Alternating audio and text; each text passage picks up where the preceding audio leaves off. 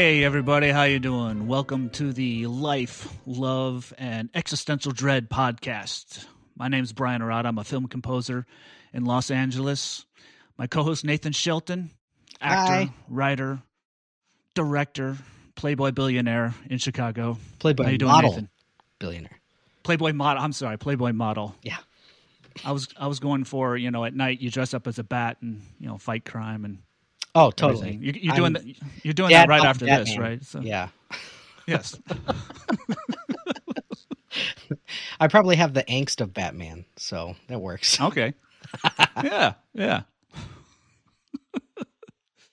All right, uh, we are back again.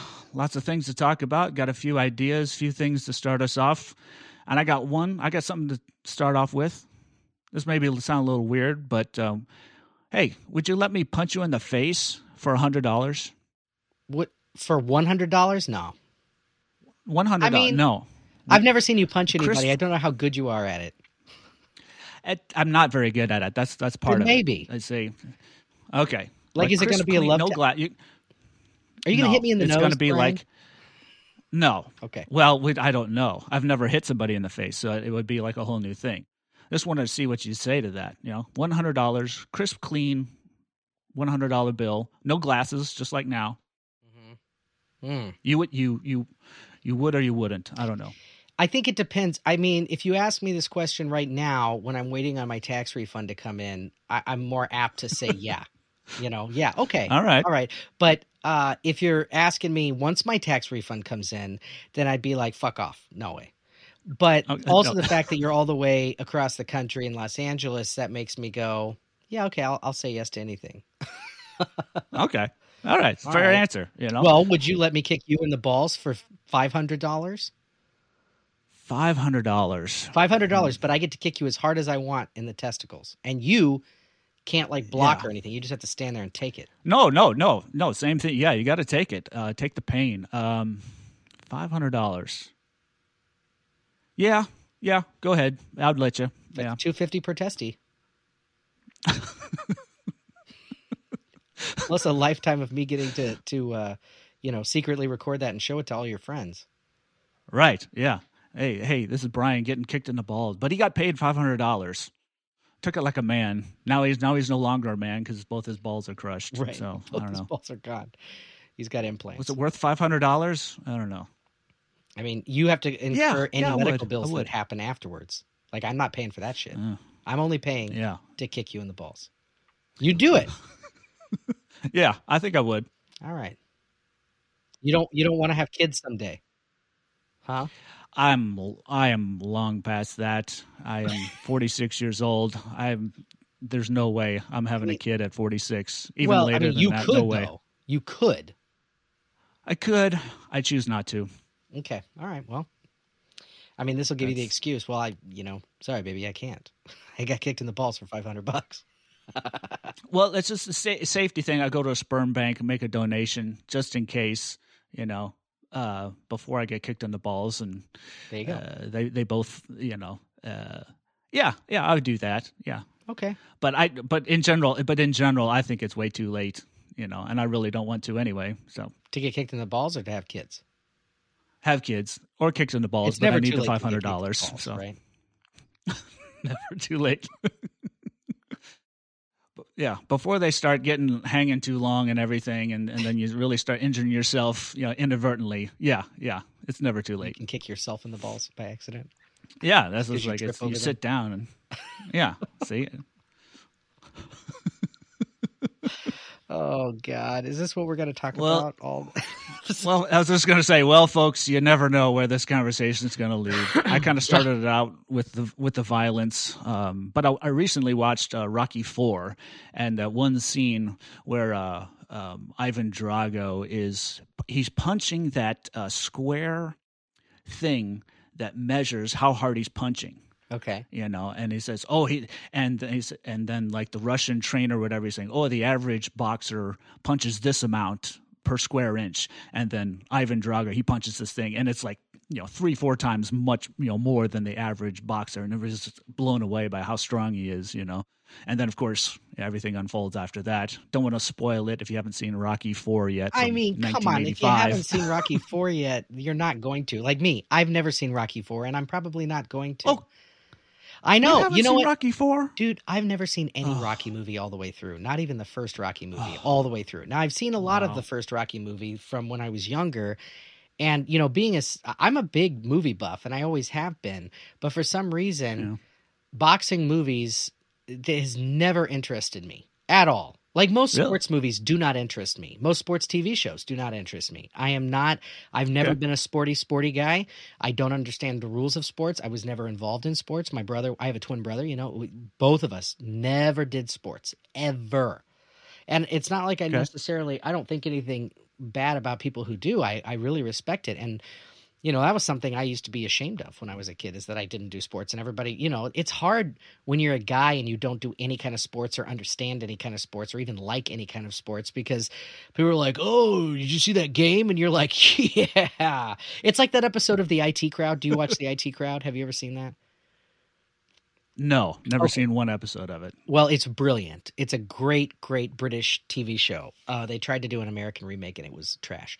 But the British, there's a whole episode about how these footballers they're trying to be manly men and there's this website you can go to that like teaches you how to talk like a man and like go and like talk with these cockney footballer guys. And so they go out to a bar and they're trying to like fit in and they wind up getting into all this trouble and hilarity ensues. It's a great great episode. And that's i identified with that episode so hard. I was like this is me you know, because my whole my whole life I used to be in sales, right? You know, and, and one of my day jobs, and salespeople, you know, very competitive people, very into sports, and like we'd go for work outings and stuff, and everybody's drinking, and like, let's go play football, and I'm like, nah, I'm good. You want to go toss a football around the parking lot? Nah, fine, because you wouldn't. Yeah, I mean, you would think less of me if I if you saw me try to throw a football. You know, it's not it's not ideal. So yeah, I was never very good at never very good at sports either. I played soccer for many years, uh, but I was never very fast. I kick never very fast, but I kicked the ball pretty well. I played yeah. fullback, and uh, I was I was one of those guys. You're in, you know you stay in the back on defense. The ball comes back, and you send it over everybody's head, so your guys that are fast can sprint down the field, get the ball, and you know potentially get a goal that way. That's um, awesome. But yeah, uh, I never. But I was I was yeah. But you know, you play you know football games around the neighborhood. Everybody gets together and, and just play street football and stuff yeah, like did. that. That was always fun. You did. I, I did. I love it. That was Oh, okay. I mean, I that played. I played. Have fun. I did catch with my dad. You know, like we would go out and play catch, like baseball. Yeah. Baseball was kind of a big deal in my house, in my family, because my granddad was an umpire, and um, you know, was in the Springfield, Missouri Hall of Fame. You know, and he's he's been an, he was an umpire and a referee for basketball and did football stuff. I mean, he was he was a sports editor for the News Leader for years and years and years there, um, and so he was like widely known amongst all the sports people. So it was also weird because my dad wasn't into sports really, so Jeremy and I weren't into sports, so we were kind of the black sheep of the family. I kind of feel like a little bit because nobody did anything, and so with sports movies it's it takes a lot for me to like them. You know, I, I like some okay. movies like Bull Durham or you know baseball movies like that. Some of those I like Necessary Roughness. I don't know if you've ever seen that with Scott Bakula football yeah, movie. I yeah, Scott Bakula. Yeah. For some reason, I like that movie, and I love Ted Lasso, which is about soccer. Oh, you know, or you okay. Know, football to the rest of the world, and I love that show. Yes. But it's not because of the soccer that makes me love it. It's you know, it's everything else that I love about that show. But yeah, oh, I, yeah, so I've never yeah. seen the Rocky movies, man. I just I never got around to doing it. It just never interested me. Now I, I appreciate how the movie got made. I know all you know the Sylvester Stallone story and all that stuff, and I think that's fantastic. But it's just never been a movie that I've been like, you know what? I really need to see that. I should go back and watch the first Rocky, but I don't see a reason that I would really get into the the sequels. And you were talking about Rocky Four oh. specifically. Four? Rocky Four, you know, and he's you know both of them are just ripped to shreds. Right. It's just they're so in shape and everything. And just seeing that as a kid is like, oh man, I'm going to grow up and be like that one day. Even even half as ripped up as both those guys were, and it's just I don't know. It was just part of who we watch that thing. You know, you kind of get into it. You know, the whole uh, you know beating the crap out of somebody else. You know, and beating you know. Uh, the physical aspect of it was it was fun for me as a kid, and I would watch those things all the time, you know. And Uh, so it was always entertaining to watch that. And then there's something like 30 minutes of montages in Rocky Four. Oh man, And so that was good at the heyday of of those, right? Like that was it was Yeah. late eighties that that came out. It was 85. Rock, Oh, so Rocky Four mid-eighties. came out in 85. yeah. I yeah. mean, the eighties were the decade of montage, montage, montage, montage. Yeah. You know, Yeah. And like you see one montage of Rocky Four, you know the entire story of Rocky because it goes through Rocky One. There's shots of Rocky One, Two, and Three. Him getting beaten the crap out of you know Mr. T and all that, and, and Apollo and everything. And but those songs during those montages, man, it gets. I I listen to those. They're in my uh, um, playlist when I'm riding my bike. Makes me go a little bit faster. It, what it is it? Truly Is it does like 'cause the, that- he's the best Um, around, like that, or what is no, it? that's um that's that's Karate Kid. Oh, and right, weirdly right. enough, that song was supposed to be in Rocky Three, but Sylvester Stallone didn't like it. So whoever wrote that song got it placed in the Karate Kid movie at the end, the the big match scene at the end. I don't know, it's a weird little tidbit thing. That's weird you mentioned that. Um, uh, man, there's no easy way out when he's after fighting with his wife. He's driving around. He's all pissed off because he wants to go to Russia. Yeah, and Adrian, you know, and they're yelling at each other. He's like, "You've seen him? He's, you know, Apollo's dead. He's going to kill you. You know, he's so strong and everything. You can't win." And then he goes out and driving around, you know, driving around, uh, thinking about being still man, remaining a boxer. And then, of course, all the training scene. He's in Russia, and he doesn't have any any of the good equipment. You know, Drago's got like state of the art electronic equipment, weights and trainings in these huge facilities. He's Rocky's out in the mountains, climbing mountains and using wheelbarrows and uh, training with rocks and stuff, you know. And Mhm. it, ripping logs in half and with then his bare hands. right, yeah, yeah, yeah. And then the final scene, he climbs up to the top, or somebody is climbing up to the top of a mountain, and he's just screaming and yelling. It's the end of the song, and this gorgeous shot, mountain range, and the and the and the camera circles around him and everything. It was like, man, this is freaking awesome, you know. So Now- I don't know. As a kid, it was a kid. It was very entertaining, and I love love those movies. Is Burgess Meredith in all of them, or is he only in the first one? he dies in the middle of the third one. His Okay. character dies in the middle Yeah, of the third one. right. Like he gets Rocky gets beaten by Mr. T, and they're in the locker room, and he's he's almost dead. And Ro- he's like, "Did you win? Did you win?" And Rocky's like, "Yeah, yeah, yeah, we we won and everything." But he actually didn't because he knows he's about to Did die. he have a heart you attack know, in and- the locker room or something?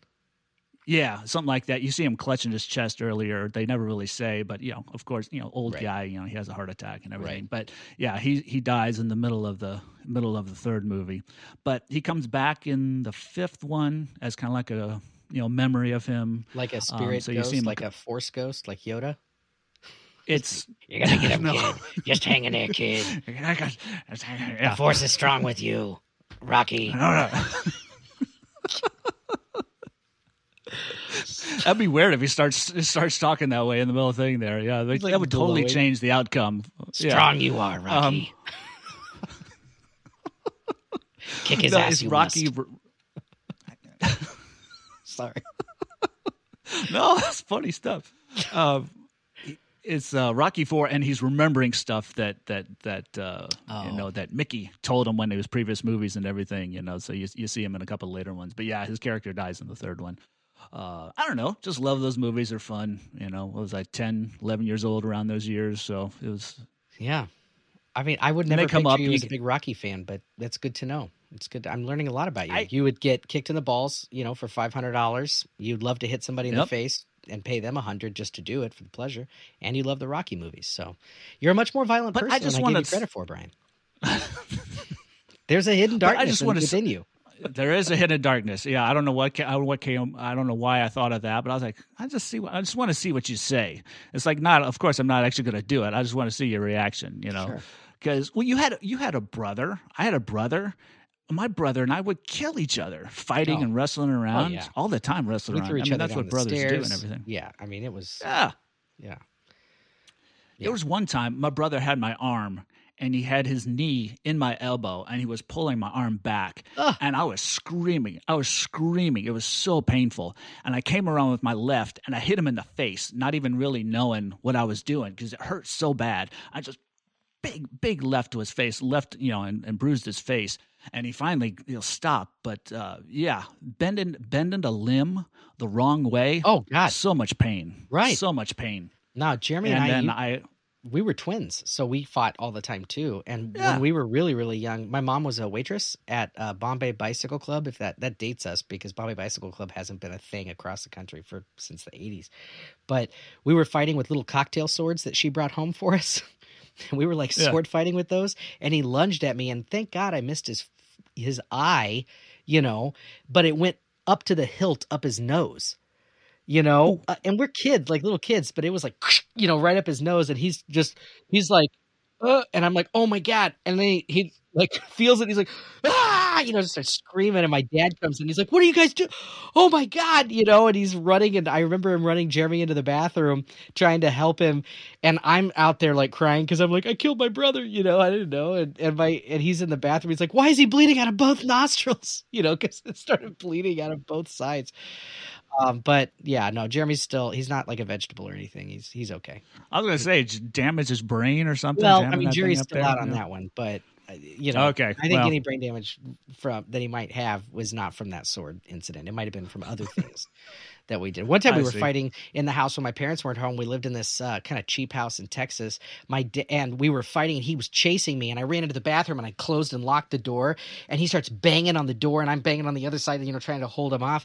The whole door frame dislodges from the wall and breaks and falls Whoa. into the bathroom and we were like oh shit. You know like oh my god. You know we're like eight i think around this time seven or eight years old or something like that and so we're like oh my god oh my god so then we're like oh dad's gonna kill us and we tried to put the door back but it was like all cockamamie i mean it was all it was screwed up and we were like huh, huh. well we saw my dad's truck pull up so we go we lay on two different couches in the living room and just pretend like we're asleep because we don't know what else to do so we're like he won't get mad at us if we're asleep so we're sleeping, and Dad comes in and he's like, "Oh, okay, guys are asleep." And then he goes in towards the bathroom. We hear this, "What the hell? Oh, guys, what? Get up! I know you're not sleeping."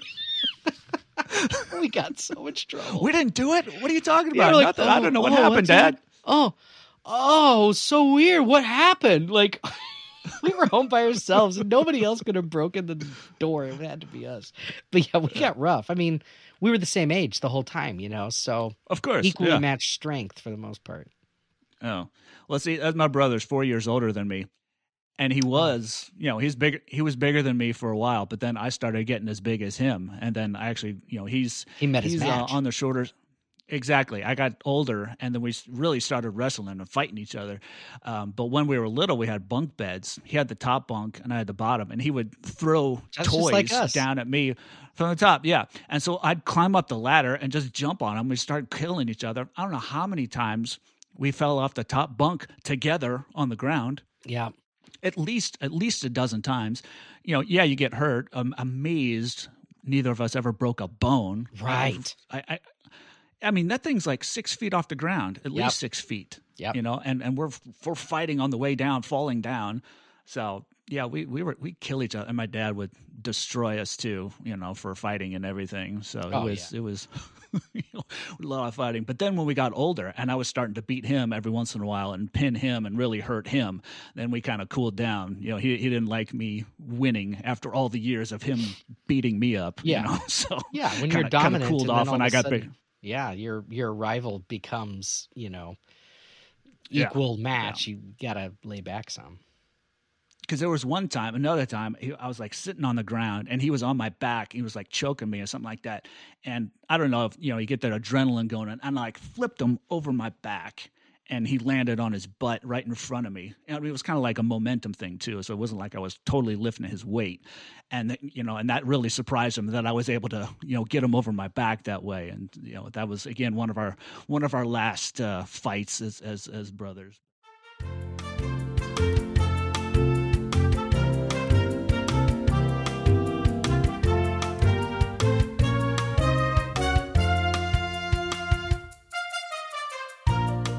Wanted to be a stuntman. I knew I was going to be an actor and a makeup artist, but I also wanted to be a stuntman because I thought it would be so fun. So we used to choreograph fights too when we weren't really fighting, and he would like we'd punch each other and throw each other over the couch where the couch would flip over and do all these stunts. And then I started fucking up my back doing that stuff. I was doing that in high school too. We were doing stuff where like we'd hit each other with chairs like wrestlers or like I I used to do this stunt all the time where people somebody would hit me in the face and I'd stumble backwards, hit a chair, flip over the chair, do a backwards somersault and stand back up and then fall back down, kind of like uh, Charlie Chaplin or something. And I used to love doing that stuff. And, you know, all of our friends, we'd all be like, yeah, this is cool, you know. And then somewhere in college, I started being like, oh my God, I just can't do this anymore. You know, it's and and yeah. now I think I'm really paying the price, a la like Chevy Chase on Saturday Night Live. You know, who's like, I think he got addicted to painkillers or something because he used to do all those Gerald Ford impersonations where he'd fall over. And I know he really yeah. messed up his back, from what I understand. But same thing. It's like you when you're young, everybody's like, you got to be careful, and you're like, no, because if you hurt yourself, you're like, that's okay, it's okay, I'll be fine in like an hour, you know. But yeah, you heal quickly. But you, you think you do, but your body is just racking them up. It's just like, okay, all right, yeah. you think I'm? We're gonna bring yeah. this one back in about 10 years. Don't worry about it. It's coming. You know, and it's just like yeah. slowly stacking that deck to bring it back up to you. Oh, you remember you remember that time in 1996 when you flipped over that bar in the gym? Well, okay. Time to pay the piper. You know, and then you're like, "No." Yeah. And you're in bed for a week for an old injury that you didn't even know that you got really hurt on. Yeah. Thanks. Yeah, I yeah, I never never really had anything sneak up on me, but uh learn he, he taught me how to fight. I, I, never really gotten another fight with anyone else. I think it was one kid I uh, got in a fight with. I don't even remember what it was in fifth or sixth grade. And you know, you don't really fight and punch each other like a boxing match. You just kind of wrestle around and you know and try and do that when you're that age. So, uh, but so I wouldn't really call it a fight. We're just kind of messing around more than being angry at each other. So, but that was the only fight I ever got in, got into at school or whatever, and it was after school, you know. So, I used to get myself into fights I got into a lot of fights, not like fist fights. My mouth, you know, I'm pretty quick witted and I would talk big game and I would get a lot of people pissed at me. But then I could easily talk myself out of a fight too you know ah, and yeah. that's i would uh, i learned to do that pretty quick because i was terrified of actually getting into a fight i didn't want to get beat up at all and i you know i'm kind of a pacifist uh, well I, i'm obviously a pacifist but I, i've always been that way so i never really wanted to get into a fight but when we were really young, I did stick up for my brother a lot because he he used to be he used to have like uh, chronic ear infections, right? So he had tubes put in his ears, and his ears were very sensitive, and it made him you know he couldn't hear very well and if he like all it would take is somebody to touch his ear and he was on the ground because he, he was so sensitive and it would hurt him. And i remember one kid was picking on him in texas when we were growing up and this kid just started hitting him in the ear. And I got pissed and I grabbed one of those giant ass Texas pine cones, you know, that, we have there that mm-hmm. are like like watermelon size. And I chucked it at this kid's head and it hit the side of his head and cut his head. And the kid got mad, ran at me, kicked me in the balls so hard that I flew through our closed door into the laundry room and slid across oh, the man. floor and I just started screaming because I thought that he had permanently damaged me, you know, and I was like, oh, yeah. and my parents were sleeping. We were, this was in the morning on the weekend. And I ran in there and I was screaming to my parents that I was never going to be able to have kids because this guy had kicked me in the balls so hard. And that kind of stuff, I used to, you know, I would stick up for my brother. One time we got into a rock fight and that was bad because I did get hit in the side of the head with a rock and we were getting in yeah. like you know like stephen king's it right you know it's like the kids really there were these bully kids in the neighborhood we didn't grow up in a one of the neighborhoods we lived in what really wasn't great and uh, we were playing and these kids came over and tried to like kick us off of the playground that we were playing in it was like some old church playground that nobody was at on the on saturdays so we would go over there and play and uh, we got mad about it. And We just started throwing rocks at them, which stupid. I mean, these little like, and they were pretty big pebbles too. Like I get, they were those round stones that you like put down in flower beds but they were all over the place there around all the trees and stuff. So we were just grabbing those and chucking rocks at each other really hard too. Like somebody could have lost an eye. I mean, it was it was bad. Nobody got really seriously hurt, but we were definitely bloody after that one. That was probably the most like I would say aggressive fight I ever got into. Never got into an actual like fist fight though. You know, like you said, like yeah, Yeah. never never did that. Kind of glad, but it'd be interesting to do that and like under you know understand how that feels to be in an actual fist fight. Yeah. Yeah. Well, I think my brother and I did enough damage to each other, so I kind of knew what it was like. You know, and this one kid I wrestled around. this one kid I wrestled around with. It was like I'm, you know, it's like I don't know that either of us won, but we weren't really weren't hurting each other that much because I was like my brother's way tougher than this kid. Um, so I don't, I don't know, but uh, I don't know. Boys fight. That's what happens. Brothers fight. That's that's that's what happens. So I don't know. The so therefore the Rocky movies resonated with me a little bit more Yeah.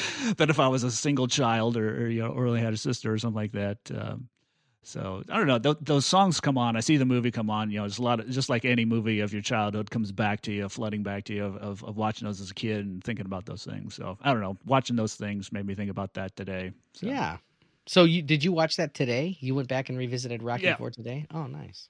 yeah, I don't know, just like the movie and everything, the whole series, and uh, and one interesting about it, uh, you know, being a filmmaker, you probably this might interest you, is that they film the boxing scenes backwards. Apparently, it's easier to take off the bloody makeup and all that stuff, and it looks better if they start out with it all messed up and everything, and then they shoot, you know, the rounds going from whatever it was, fifteen back to one, and that's how they shot all those uh, boxing scenes. That's strange. I wonder why. I mean, I, I, the only thing I can think of is that they get so sweaty doing shooting over and over again, and that if Mhm. you put the makeup on as you go, it gets harder and harder when you're sweating and getting. You have to completely clean them up and then try to make them look worse. So I guess, but that is interesting. I wouldn't, th- I wouldn't normally Yeah. think that that's the case. Um, Yeah. but they shoot them No, in sequence, but backwards though. But it is all shot in sequence, right? Like so they shoot. They would shoot Right. everything in that. Okay, interesting. Yeah, so they start out with round 15 where they're the Yeah. worst and most blood and the most damage and everything. And then I, I remember Sylvester Stallone, you know, some behind the scenes, something or other Mhm. saying, "Oh He's yeah, we shoot them backwards because it looks, I, I guess it looks better on film when you take it off rather than putting it on and, and advancing it." But I don't know. That's, I just remember him saying that. Interesting. And then some of those and some of those shots, you know, with him and Dolph Lundgren, Yeah. those are real shots. They're really hitting each other really hard. Right. Well, I and mean, I know. Sylvester Stallone, Oh, they're hitting each other hard he- too. They're not marking it. They're actually really hitting hit- each other hard. just- they're actually hitting each other, and then they have you know there's different weight um, weights of the gloves. I think they have eight ounce gloves, twelve ounce gloves, what have you. And these gloves were like you know you can't use these gloves anymore because you can really cause a lot of brain damage. The ones they were using in the film, and you see Dolph Lundgren really hitting them in the head, and then. Um, there was another behind the scenes thing, and Sylvester Stallone says, "Oh man, I felt that in my butt. It was like a you know shot of pain from his head all the way down his spine you know when and that's on and that's on film and everything and then he got so injured one time they had to lift him to a hospital and he almost Sylvester, Sylvester Stallone almost died from one of these hits that they were doing. Because they were I guess they were filming some of it and Dolph Lundgren he's holding back. He's not really hitting him that hard and it, you know so therefore it doesn't look that good on camera. And Sylvester Stallone's like no hit me. Really hit me. You know and then he really hit him and it really almost killed a guy so Jeez. You know, there's a reason Um, we're not supposed to do that stuff. I mean, I, Yeah. I was like God bless them. They the stuff they go through is it's amazing. It is amazing what they do, and that's why you know they deserve an Academy Award. Honestly, they they Yeah. deserve a category. They should be getting it.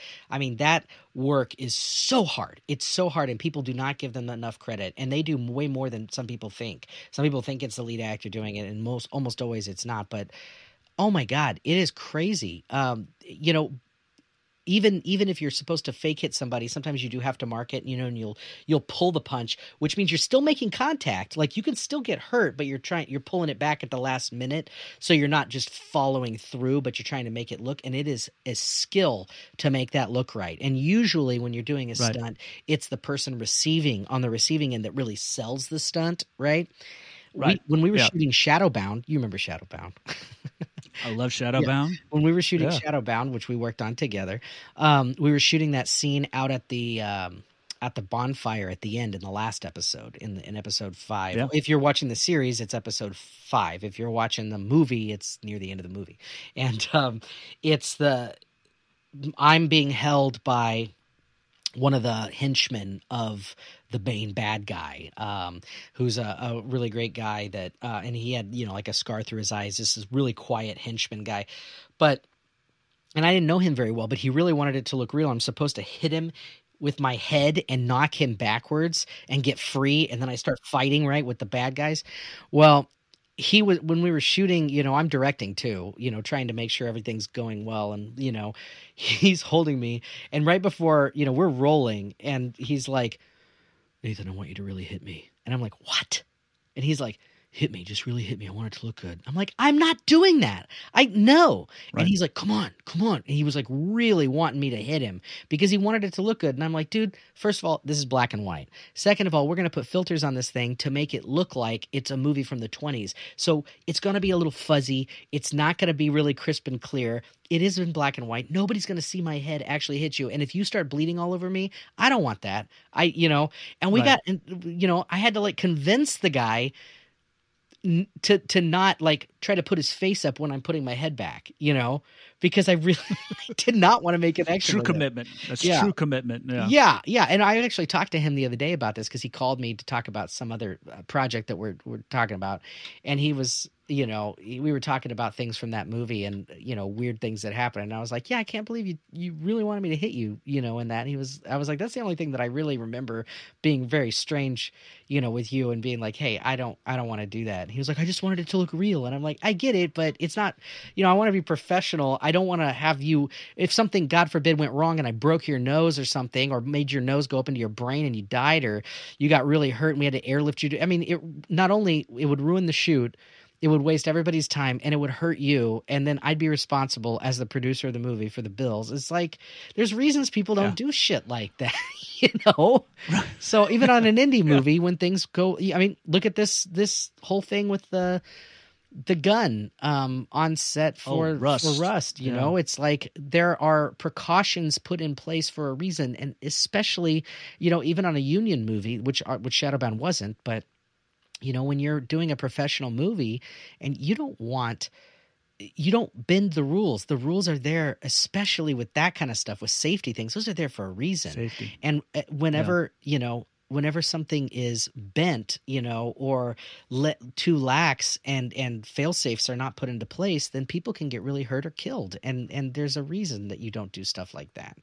Um it should always be adhered Well, to. and that makes and it makes me remember uh, Brandon Lee. Oh, too. Jesus. Uh, That's the, horrible. The crow, same, Right. Same, same situation. Why the hell are there live rounds anywhere near this Well- movie set? Why are they even there? Well, in his was a little different Live from what I understand. I don't think it was a live round in his. I think he got hit with the wad, didn't he? Didn't he get killed by the the wad coming out of the gun because it was too close to him? I can't remember if that uh, because I know Rust was a live round, but I didn't know for some reason I was thinking that Brandon uh, Lee was killed by a, a the wad in the gun because it still can fire if you're not careful, and it shouldn't have been pointed at at him or I can't remember. It was it's been a bit, but you know, and anymore, you know, I, I was listening to another podcast that I absolutely love, um, uh, Postmortem with uh, Mick Garris, and he always interviews great horror directors, filmmakers, actors, and, and musicians and stuff.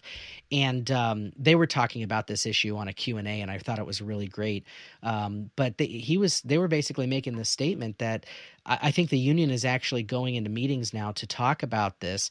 But is there a need to even have live rounds anymore, or or, or even even blanks on set anymore because you can do it all digitally and it looks real.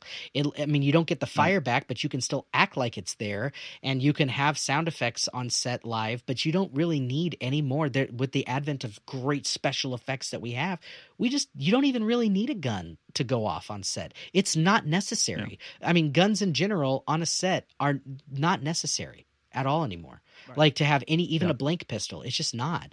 You know, theater's a whole different animal there um, because you want the you know you, you need it to to be Well, loud that- or whatever. But but a blank pistol on stage that's properly checked and everything, it's it's a little different than in a movie. Well, and you could use a cap. You even on on stage, you could use a cap gun. I was like, okay, it doesn't sound like a bullet going off, but you, everybody gets the sound effect. you Yeah, know? I don't and know. I, yeah, I understand that.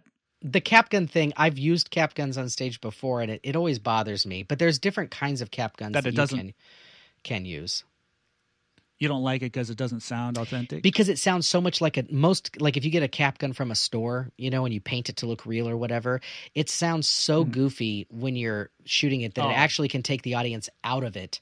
And they could be sitting there snickering because your cap gun sounds like Yeah. pow, pow, you know, and somebody's like o- overacting like they're dying, and you're like, come on, you know. So, I, I, yeah, cap gun, but there are different kinds of of caps that they make that you can get some. And but I mean, a blank, a, a true blank pistol. I mean, usually on stage you're not having machine guns or you know semi-automatics Yeah. and stuff. Typically, you know, you have a revolver or something which you check re- repeatedly, and it's usually one. Like you don't have big, massive shootouts in plays for the most part, unless you're doing like a Yeah. Martin McDonagh piece or something where they have like you know crazy shootouts. Like uh, I think the Lieutenant of Inishmore has a huge shootout at the end of it. This play, I've been wanting to do that play Yeah. actually, but yeah.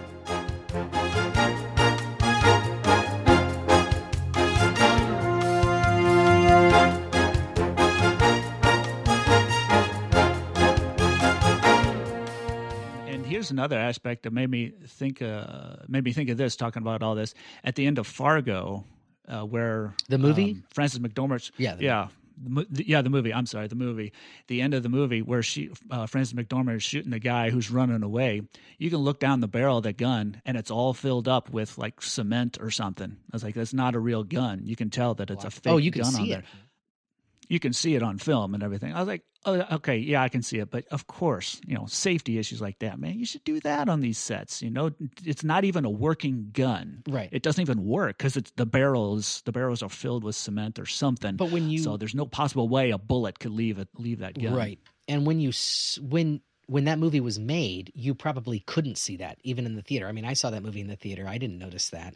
But with the advent of HD, there's a lot of things now that we see that you couldn't see before. Like if you go back and you watch Right. the HD transfers of like Star Trek the Next Generation, you can see like seams in people's makeup, you can see like black duct tape covering the uh really advanced technical screens and and shit like that. Oh, sorry. Yeah. Hold on. I just had a We got a lighting issue for those of you listening. Nathan's working on his light. There we go. We're back something up just there. happened on my computer, and I thought everything crashed, but it didn't. So I'm good. I'm here. I'm All here. right. But yeah, on Star Trek: The Next Generation, you can see that. You can see like the the illuminated screens and stuff. You can tell that they're just illuminated screens, and sometimes just to hold them together, they've got like black pieces of gaff tape on it or something. And that's all Yeah. things that you could not. You couldn't see that when it was on television because we didn't have HD. We didn't even know Right. the, you know, to to me star trek when i i mean you probably remember this too but when star trek the next generation was on it was like so crisp and clean. We were like wow this looks fantastic. You know it looks amazing. And i thought this is where modern you know, you could tell movies from the 80s because they were a little bit grainier and you're like oh so like 90s movies are you know eh, late 80s early 90s movies you know and then late 90s movies you can always tell there's just a quality difference. And then now you go back and you watch some movie from 1999 or 2000 and you're like Ugh.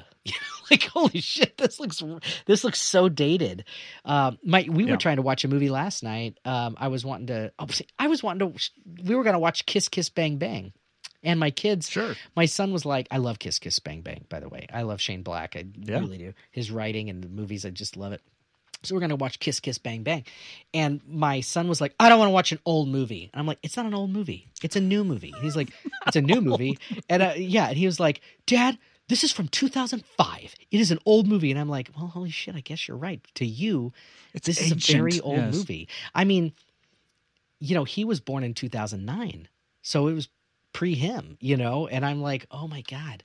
Because to me an old movie is like something from the 70s like i don't maybe early 80s now i can consider to be an old movie 80 in the 80s but a Yeah. 90s movie is like pushing it for me to be an old movie and the 2000s definitely is not a fucking old movie i'm sorry not an it's old movie. not Sorry. it's not but you know we watched the trailer and he's just like no i don't really feel like watching an old movie and i was like god i weep for the future Yeah. Wow. To can be to, to, for that movie to be considered old, I that makes me feel old. Wow. That is not, Well, or you know, that, the fact that he thinks that it's you know, pushing 20 years though 2005 right Yeah. I mean, Doesn't seem as long ago though. that's I don't know. crazy to me. Yeah, But I, I mean- will say, uh, but what you're saying earlier about um, movies, uh, you know, movies from the '90s or something like that, we thought they looked so good, but now you look at them. One movie I saw recently that I thought was amazing, and I still think it's amazing, but you go back and look at it and like, that's not near as awesome as it is as what they are now. Was the first Matrix movie, Oh, and you go back and watch some of that stuff, I'm like. Whoa! Because you see the new one, the new one that just came out, and it's just unbelievable, spec, you know, spectacularly looking I haven't uh, seen the new one yet. Is it good? it's it's it's a thinker. I had to watch it a couple of times to really get what they were going for. Um, huge fan of that series, even though they kind of dropped the ball a bit on the second and third one. But the first one sets it up perfect. The first perfectly. one's an Lots of- amazing movie. Amazing. and the con- yeah, and the whole concept of it was was was you know it's why it's so popular and everything. But like you watch it now, and man, whoa. Special effects come a long way just in that franchise alone. Uh, you know, you see, because I watched the new one and then I went back and watched that first one. Like, oh, whoa, that that seems ancient, you know. Yeah. Uh, but they, I'd realized they made a whole lot of breakthrough things. The thing with bullet time and the slow motion stuff. Right. And the, They you know, innovated that all that. Yeah, that was thing. all Yeah. created for that and then was used in everything after that. It's like, you know, if you go back and I okay, I love Lord of the Rings, right? It's still one of my favorite if you can all three of those movies in one giant film is still in my top 10 maybe top five sometimes. I, I have a rotating list. F- movies of all time because i com- i combine them into one story and i just think how great it is of an adaptation and how perfect those movies are in so many ways. The casting and the cinematography and the music and everything is just and the effects. And i think it's because they blended so perfectly digital effects and practical effects. And that is the key to me. Um, you know whenever i teach a Yep. makeup class or anything like that um, i'm always talking about that how the best of the best things it's not all digital or you know you know the, the digital enhances what's actually in the frame and i think that's where we really Yeah. get something that feels real and and visceral and emotional is because there's something real behind you know that was in the shot of the camera that actually got in the lens and that those movies you know the first one came out like i think the same year or within the within around a year's time of the first harry potter movie and episode 1 and it was this little company out of New Zealand, Weta, right? And Weta, Weta, not Weta, Weta, and um, it blew Industrial Light and Magic out of the water. Like if you go back and you look at that episode one, um, Star Wars: The Phantom Menace, and you go back and you look at that first Harry Potter movie, they look like Nintendo games, like old school Right. NES Nintendo games, compared to the graphics and the effects in Lord of the Rings, the Fellowship of the Ring, the Balrog sequence, all of that. I mean, it's amazing, and they created a lot of the and innovated a lot of the stuff there too. I think mass is it massive that they created, which is like that program that like randomizes large crowds and groups of people. I can't remember what it's called, but that's that's what I'm thinking. My Daryl would know this. Our friend Daryl Claunch, who's a you know Oh, yeah. a, a VFX guy, which we're gonna have on the show sometime because he's awesome and I love hearing his stories about the industry and working on things. Oh, He has worked on everything from Marvel movies like yourself to great TV shows as well. I think he's done, you know, he does a lot of like bullet hits and stuff for like Walking Dead and, and shit like that. But, um, you know, we talk about VFX stuff a lot. And, and practical effects because I'm a practical effects guy, you know, and he's a visual effects guy. Um, but uh, you know, I think it's called Massive, and they they innovated that and the the also the fire that was on the Balrog and stuff because pre Lord of the Rings, fire looked so shitty in movies. It really did. Yeah. Like it Yeah. always looked like cartoons, like Roger Rabbit. You know, it's like this is just layered in and trying to make it look real. It just never quite worked. Um, but then after Lord of the Rings, they had really done just some amazing things.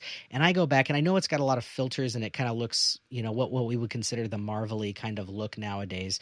But I still love the VFX and the the the practical effects in those Lord of the Rings movies, not the Hobbit movies. Very different. I am not a fan of the Hobbit Ah, movies. okay. I never got into the Hobbit movies. It's all digital. I never could get into it. It doesn't feel like the same world even to me. But I love Right. the Lord of the Rings movies. I love them. And I still do. And the Yeah. VFX and everything, it's just ah, it's like transports me to another world. It's amazing. Yeah. Oh man, that's great. Yeah, I hear you on that one. And one shot that I was always impressed with, and I think I saw some of the behind the scenes on it, was Gandalf and Frodo on the wagon at the in the very first movie with the force perspective. And the perspective, yeah, and the force perspective. I was like, because it's two normal human beings, but yep. one's a normal human being and one's supposed to be you know, and, and Frodo and everything. And then, but you see that being a man, I'm like, wow, that is amazing camera work and how they do that. And yep. it just looks so seamless on the, yep. just what you're saying. It looks so good to what they did. And then he's Gandalf's inside the house and he actually, um, he actually hit his head on the ceiling and they right. left it in like it was, it was an accident, but he actually did oh. it on uh, as an accident and they left it in the movie but some of that stuff the perspective of, of the yep. you know the little guys and little guys and normal people that amazing amazingly good stuff that know? whole sequence at the table where he's eating with frodo or with bilbo um, with Ian Holm. God, God, I miss Ian Holm. One of my favorite character actors of all time. I was, I love. Oh yeah. yeah, yeah. But Ian, that scene with Ian Holm where they're at the table, you know, and he's given the speech about the, I feel thin, Gandalf, like butter spread over too much bread, all that stuff.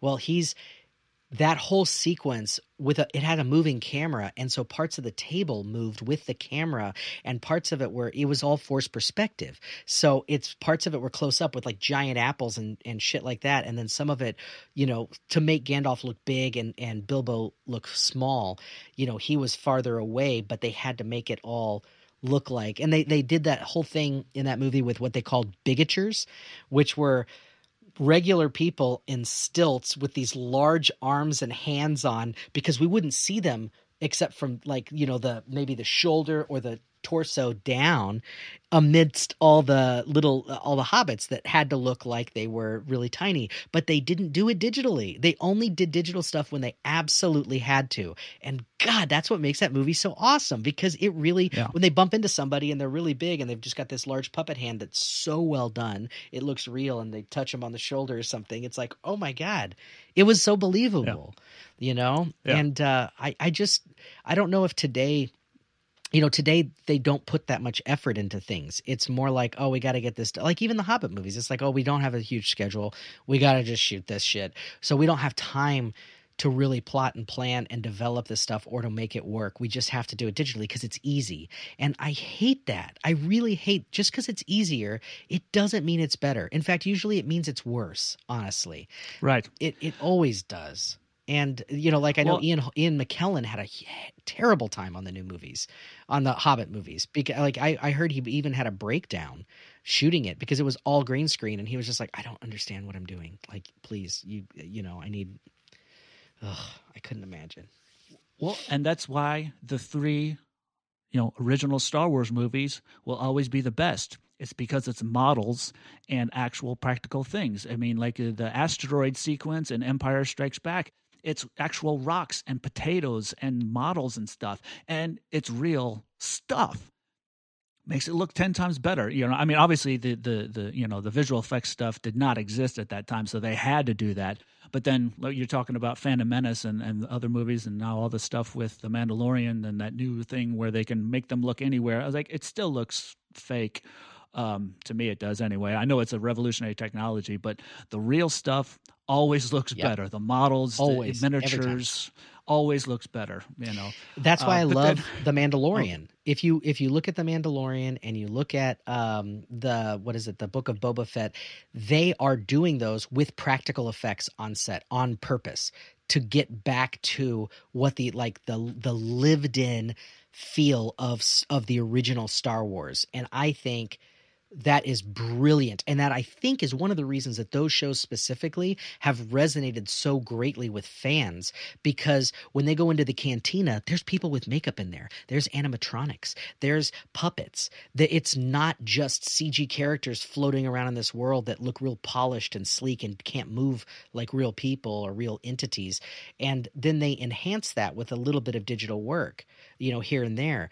But you i mean those things feel real. I mean even is it what is his its name the the little the little puppet that was the the little mini Yoda. I can't remember its name. Gro- Grogu, Grogu or something like that. Grogu, Grogu, Grogu, Grogu? Grogu. Yeah. I don't know. Yeah, Something like but that. that. was a real Yeah. puppet. It wasn't digital. It was so smooth. A lot of times it looked digital, but it wasn't. It was a puppet. Oh, like I think ninety nine percent of the time it was a puppet.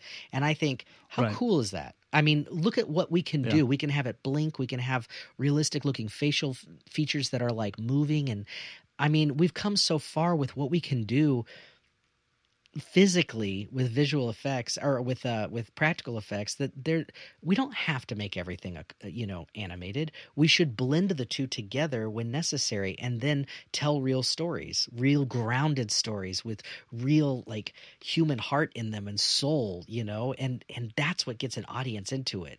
But studios don't see that. They're just like ah let's you know it's too too difficult to figure that stuff out we have to plan too much let's just we need to get this out by next summer because if we don't then we're not going to make money and just here's a billion dollars go make this movie you know or whatever Yeah.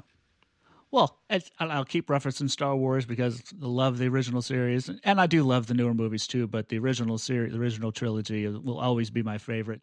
Um, when they were making Empire Strikes Back, you know, they actually had Yoda as a puppet, and the people on set were talking to talking to Yoda more than they were talking to Frank Oz, who was the voice and the puppeteer of Yoda. Like, Yeah. the you know people just working on the set, like he's talking through Yoda and everything because people were more responding to the puppet than to him. I was like, that's how good it was, and that's how good it looked. yeah You know, but and then they and then they fully digitized Yoda for you know some of those and he looked bad like he looked bad in the prequels it looked bad. You know, He I did. was like, man, look at look at look at Empire. Look how good it is because it's a real puppet. Yeah. I was like, I, okay, he's doing all the flips and the lightsaber work and everything in that thing. I was like, that's kind of cool, but just doesn't look near as good as you know, obviously real puppets and stuff. So totally dis- disappointing, but technology is uh, inevitable and all and all of these things. They want to, you know, we've already talked about AI. Is like, can we do do this or should we do this? You know, it, it's it's that same old argument. So Yeah, um, I was like, let's try and see if we can do it all with CGI. Forget the practical practical effects, but I do love what you're saying that they're integrating them now more so. You Yeah. know, it's a bit of both.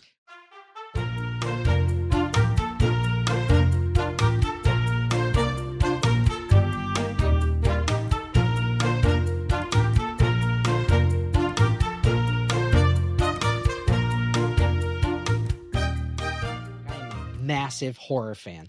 And I think all the real true horror buffs out there have always been screaming about practical effects and how practical effects are are the way to go and how like we want our we want our werewolf movies to have a you know a werewolf in them, not like a digital werewolf like that shit movie Cursed that was awful Yeah. and basically took out Yeah. Rick Baker's studio. But like, you know, they we want things that are really in the camera. And I think now I think there's enough push for that and and people complain enough that they've really been doing and it's easier because of the advent of all these great uh, products out there and and things that it's actually easier to build things and make them look realistic than it used to be. So since the technology is there to do it, why not do it? Why not, you know, I mean we know we can make things look digital, but it still doesn't look real yet. It's getting there. I mean there's still I mean, oh my god, you can do some amazing things digitally, but when it comes to actual people and characters and things, the best is when it's integrated. And I think VFX people also feel the same way. I mean, every VFX person that I know, and I'm sure you know a lot of VFX people being out there in LA too and working on different things. Um, I know a whole bunch of people that that do that, and every all, all of them, it's like, yeah, they love VFX stuff, obviously, and they admire it, but they also see how great it is when they are combined, when they're you know utilized together with solid performances, solid directors who understand how to shoot VFX and how to shoot action shots and and everything. You know, it's it's filmmaking is just such a collaborative art form, all in all, and it takes such artistry from every single level of it that you know if you have a rock solid team of people doing something, I mean, you can really make something magical and tell an amazing story. But it has to have the Yeah. character or the heart, otherwise, it's hollow. And there's so many movies that are made today that are hollow because they don't get that, and they just are about the the visual fluff. But you, I mean, some of the Marvel movies feel like that to me. It's just like visual fluff, action crap. It's just boring. And bla- but then you look at movies like I, I I'll just mention James Gunn's movies that you were involved with the the second one with the Guardians of the Galaxy. There's I love those movies, and I know that there's people that don't. But to me, those movies are set aside from the typical um, Marvel movies, um, and there's a few others that I think are like this too. But it's beautiful to look at. It's super bright and colorful. It has great music and great score. I mean, great music. Some of the best music in any Mar- because they're using like all sorts of different you know genre tunes and stuff. But it also has a lot of heart to it. And and it's Yeah. about real real characters going through some things and they did use a lot of practical effects. I know that james gunn really uses you know makeup where he can. He uses practical on-set things. He builds sets. They do everything they can in the camera and everything else gets built outside. And i i just ugh, praise it praise it. Yeah, yeah. Well, and and and I and one thing I saw recently, which is again absolutely stunning, was that movie Encanto, and was like the most recent animated film by Disney. Man, and you're watching some of these things. You're watching like the hair and the clothes move around, and it's so unbelievably detailed. It's like you can, you can do amazing things with animation, you know, visual effects and everything. But as far as live action stuff, you know, I'd much rather see practical things, you know, mixed in with what you're saying, you know, the the digital stuff. Because it it because once you start noticing it, takes you out of it. Yeah. takes me out of it. It's like because I notice I was like, oh, that just looks bad or it looks weird and something's wrong with it, you know. And I'm starting to notice this rather than paying attention to what the character's saying, what the story's you know supposed to be. So it that's I think that's part of the experience too. Is like keep the audience into it by making it look as good as possible, so they you know just get drawn into the movie more and, and enjoy it more because it's that good, rather than just kind of you know half-ass it visually uh, or or or cheap it out physically, uh, you know, visually. you know speaking on these same lines you you brought up animation and um you know and we're not ta- now i'm i'm you know talking specifically about animation in a completely animated world not in a um not in a in a live action thing that things are animated in but do you ever watch anime do you you know do you ever get into that have you ever I've I've never gotten into it. People recommend it all the time. Sure. How good the stories are and and how good some of the music is and everything. It you know, and I have lots of very different tastes, and I'll give anything a try. You know, somebody recommends it to me, you recommend something to me, I will give it a try. A new series, I always give it at least three episodes, but. I've, I've never that that's one aspect of entertainment I never really got into was anime as a whole, but I have watched some of it. I'm right there with you, man. Okay. So I never got into anime. I had some really good friends in college who were super into it, and I just couldn't get into it, right? Uh, they would tell me to watch some things. I'd watch some things with them, and I was just like, yeah, okay. It, you know, it has a certain style. Like when I was a kid, when we were kids, Voltron was on, you know, and we'd watch Voltron. That was about as anime as I could get, and that was pretty mainstream, right?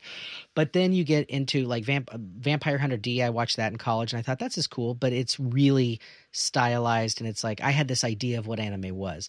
Well, my kids are both teenagers, you know, and both my kids are really into anime, and their friends are really into anime. So they got me into anime, and now I I can safely say I'm very into anime. Not all anime, but there's some things I like that I I, I mean I really love. There's some tropes in there that you're just like, okay, God, this is the typical anime thing they're gonna do. You know, like explaining exactly what's going through their head and what their style is and all that stuff before they fight or whatever. But there is one show that I could tell you is unlike any other anime that I have seen that I and I think the world might agree with me right now too because I just heard that it's uh, Finley my son was telling me the other day that it might have surpassed um it might have surpassed Breaking Bad as having the most watched episode or, or the most highly rated episode or something on I don't know. Um because Ozymandias, the episode of Breaking Bad, which is another one of my favorite shows, was like the highest watched show of, of episode of any show I think ever or something. But Attack on Titan just beat beat it, I think. And I will say, I, and and I'm not sure because I'm not, I didn't read the article or whatever. Finley was telling me this, but and he finds a lot of random facts online from weird sites, and I'm like, that is absolutely not true, Finn. He's like, it says so right here, and I'm like, yeah, but you're on like moviepoopshoot.com, like what the hell? So, but he, um, but no, I have to say, Attack on Titan is a brilliant, brilliant show that is it's right up there with the world building of like you know game of thrones or like you know i don't know some of those really intricate shows that like things just like the oa or something like i love the oa too where things are just like twisty turny like what's really happening it's so intricate with its world building and and characterizations it's unlike it's unlike anything I have ever seen. Um, and it's and it happens to be animated, and it is animated in a beautiful style. Two different companies did it because it starts with one company and then it changed to another partway through its run. It's in its last season now, and it is getting ready to end. Um, and but the story is so emotionally impacting and beautiful, and it says a lot about humanity and about our desire for war and our desire to separate ourselves from others, but also our desire to fight until the bitter end to try to make things right. It is about all the big things that make us human, right? And all the little things, all the interconnections and the people in our lives. And it is it is gut wrenching at times. It is horrific at times. It is action packed and thrilling and I I can eat this show up. I could watch this show over and over again and not get bored because there's always something to go back and watch. Because when you find out what like all these things, you know, it's like, oh my God, this has been happening the whole time. And that's been happening the whole time. And holy god if i could if anybody wants to give an anime a, a, chance attack on titan is the way to go in my in my opinion. And i i strongly urge okay. you to check out attack on titan. Uh, right now the new season the last half of the last season is on. Uh, it's only in japanese right now. They haven't put the the dubbed version on. But if you if you go back you can binge it. You know i think it's on hulu parts of it are on Netflix, depending, you know, but I think it's all on Hulu. And um, okay, man, man, it's and the music is amazing in it. You'll really love okay. They have in a lot of animes they switch up their themes like halfway through a season. So the first like sometimes it's with storylines and sometimes it's just halfway through a season they'll they'll have one theme and then they'll change it and they do the same with the uh, ending credits. So it's not the same theme the whole time. And you know, a lot of anime have really they they made fun of it on South Park and other shows like anime themes can be kind of goofy. This show it's epic it's epic. Their themes okay. are epic, and they only get more epic. And they're shot like er, they're. I say shot like it's actual cinematography. It's not. It's animated, but it feels like it's shot in a camera. And the the way they move around the characters and everything, it is. Oh, Bryan, it is. I can't. I can't say anything else other than if I could sum it all up in one word: epic. You have to check it out because I'd love to talk to you about it well, if you're going off on it this much and you like it this much, now I have to watch it because I, I, really respect your opinion about these things. You and to. you know, so and and I've checked. You know, that's what I say. I always check things out. People give me a recommendation. Of course, I'll check this out. But if, if you're you, if you're, you're, gushing, if you're gushing this much over it, I'm sure I'll love it too. Dude, if you will give it three episodes, like you said, you know, three, oh. you give it three to five episodes. I think you'll be hooked on it too, and then it only gets better okay. from there. You know, yeah, it I always do. Better. It doesn't matter, even if I don't like it like even within the first episode, whatever the series is, whatever it is, I, I will always give it at least three because he's like, you watch the first couple episodes, some of my favorite TV series of all times, and man, they're just clunking oh around, oh and God, it's just it takes a while so to find your voice made. in TV, you know exactly. So I was like, always give it three. That's my that's my rule for a new new series. I I do I'll do you one better. I usually give the entire first for the most part. If something really turns me off, I won't. But because you know my time is precious too, and I'm like I don't want to waste my time with this. But usually I will give something a full season, especially if it's like an eight to ten episode season. You know, like most shows are now here. I'll give a, a whole a show a whole first season, and if it hasn't if it's kind of hooked me, I'll give it part of a second season, right? Because it might get really good. Most shows don't even find their voice until the second or third season, so I'll season, I'll yeah. I'll do that. But sometimes, I mean, if it's really a turnoff in the first season, you know, I won't do it. Like you know, okay, everybody loves How I Met Your Mother. No, I couldn't do it. I'm sorry. That show sucks. Oh, I've tried so many times so to watch generic. that and I just yeah. can't. I can't. But then I'm not really a I'm not really a sitcom kind of person. I don't I anymore. When I was younger, I would do Seinfeld and Friends and stuff like that.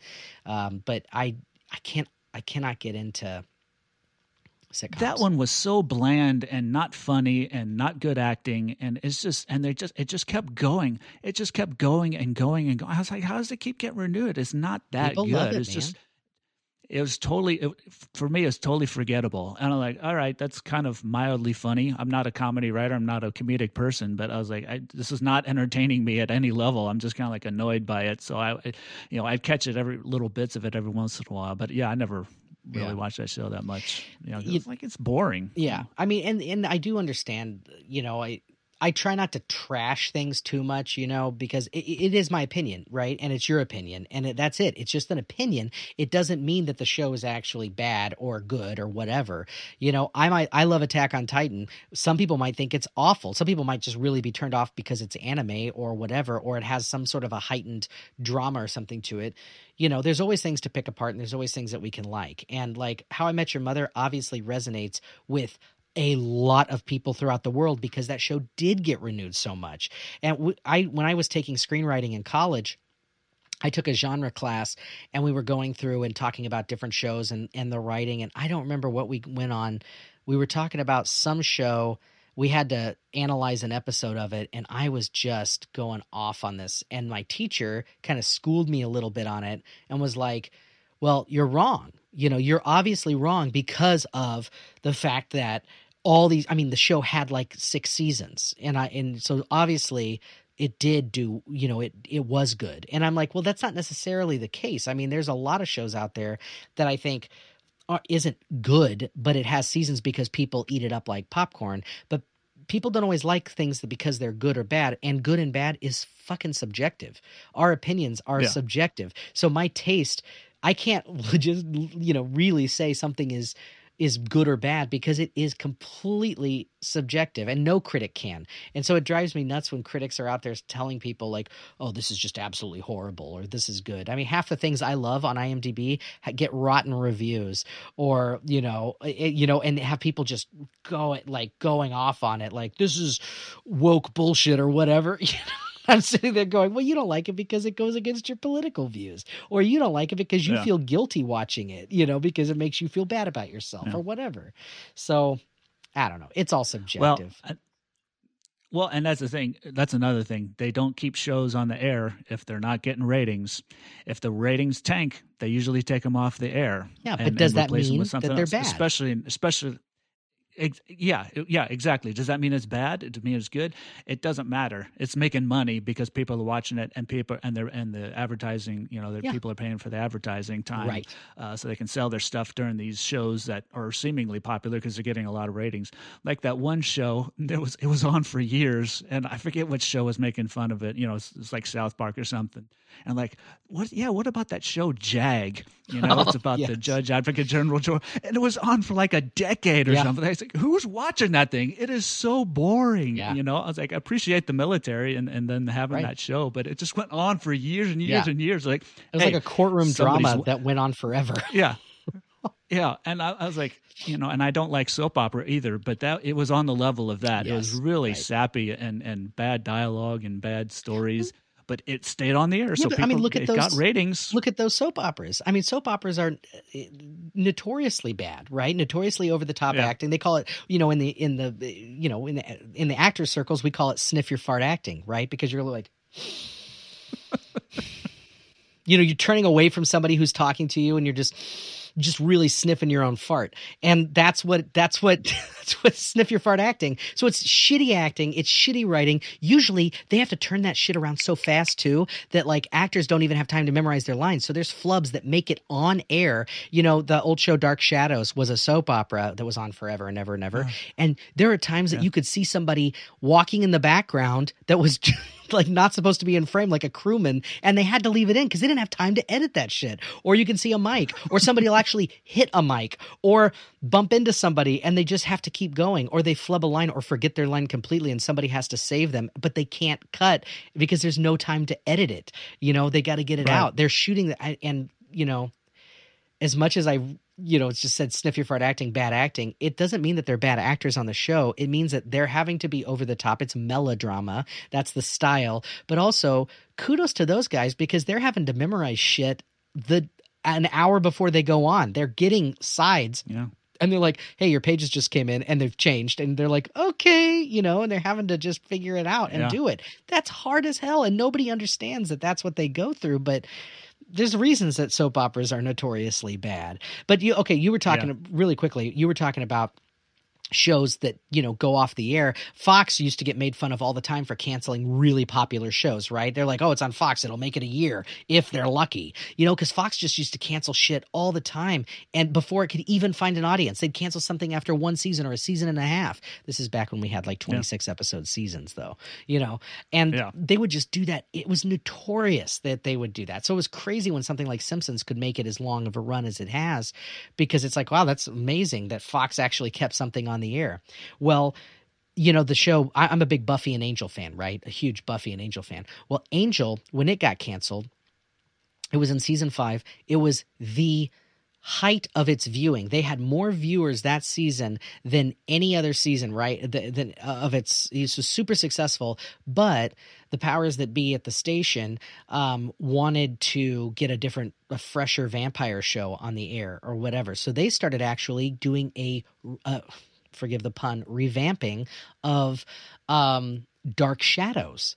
They were going to bring Dark Shadows back, and this would have been the third incarnation of Dark Shadows because there was a '90s um, incarnation with Ben Cross that I used to love, right? And it was over the top and silly too.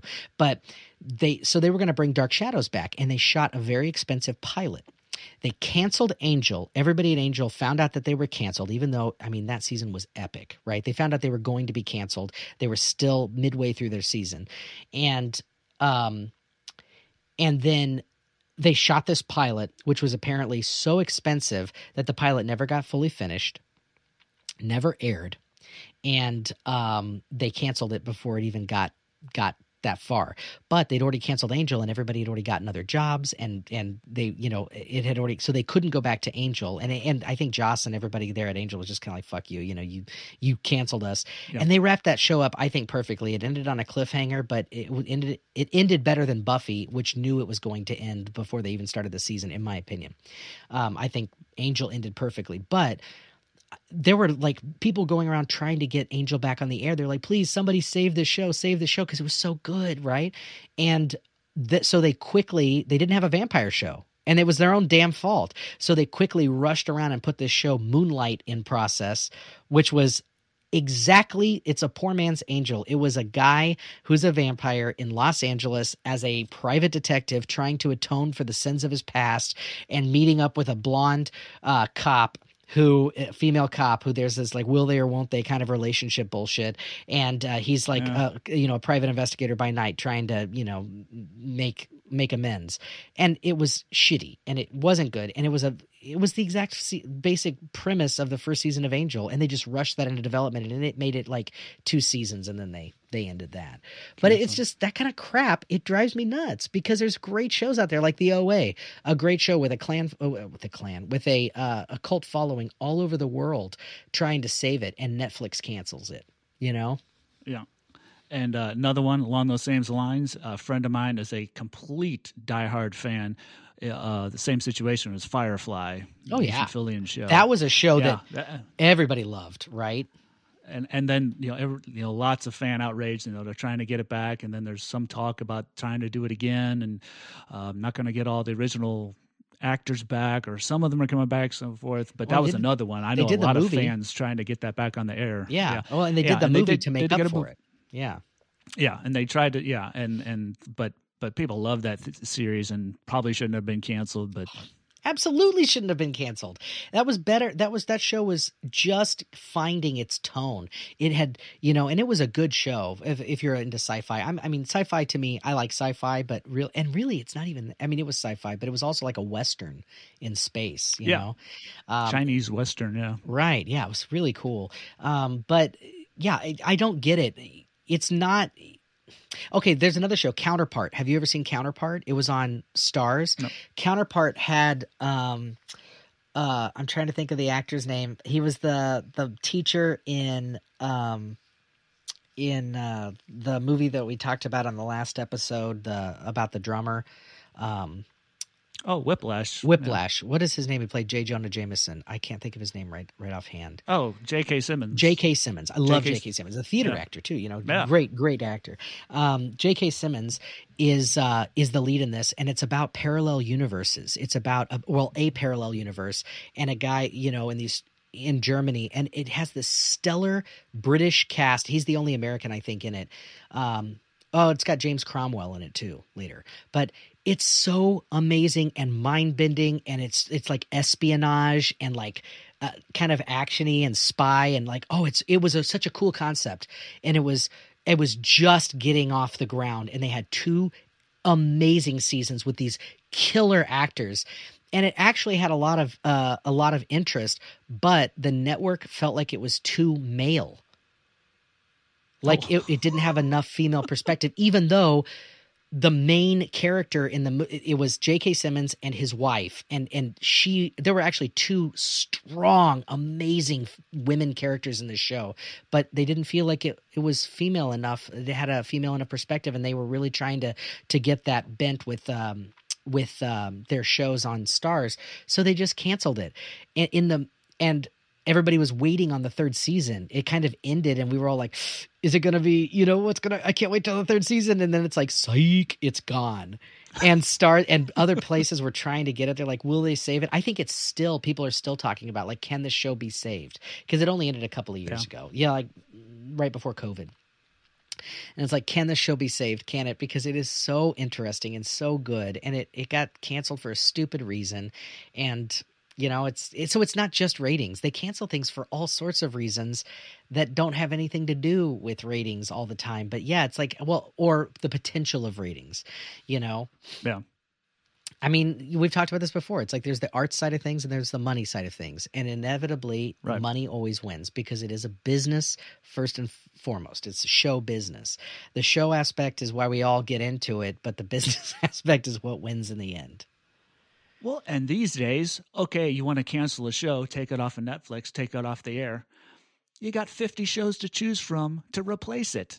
You know, it's like there's no shortage of stuff to replace stuff that if it's not if not working for whatever reason, financial creative creativity differences, you know, things like that. You got plenty of stuff. People are making more stuff than ever these days. So if it does get canceled, you got plenty of stuff to, that that'll take its place. So I think people, you know, executives, whoever's making these these decisions, you know, really don't care that much. All they say, what's going to make us the most money? What's going to get us the most ratings? This one isn't. We got twenty right here to choose from. One of them is bound to work. You know, so I, I think there's a lot of that going on, more so than ever. So. Yeah. Well, listeners, uh, you know what we've been talking a lot about the shows that we like and the reasons that they get canceled, and uh, we're it's time now for us to kind of wrap up the show. Uh, but uh, you know, if you uh, would like to reach out to us, we'd love to hear from you. Uh, hit us up on our social media. it's in the show notes or or by email. Um, let us know, you know, what you're watching, what you think about some of the things that we talked about today. What's your stance on digital versus practical effects? How do you feel about those Star Wars movies? You know, and and uh, the first three. Are you a are you a, original trilogy fan over the the new ones, or are you you know one of those people that absolutely uh, defends uh, George Lucas and his take on going back and redoing things? Um, we can get into lots of fights about this stuff, and I, I love that. Bryan and I both love to get oh, into to fights yeah. about. It. We have strong opinions about uh, Star Wars and Marvel and and movies in general and TV. Um, being in the industry ourselves, and also just lovers of the those those things. We love TV. We love movies. Uh, we want to hear from you. So hit us up on social media. Uh, join the conversation. Thank you so much for listening to us. And Bryan, as always, man, it is such a pleasure to see you and to talk to you again. And I look forward to talking to you next time. See you later, buddy. Oh, man, so great to talk to you too. Loved every part of this episode. And I'll talk to you next time. All right. See you later, man. Peace. See ya.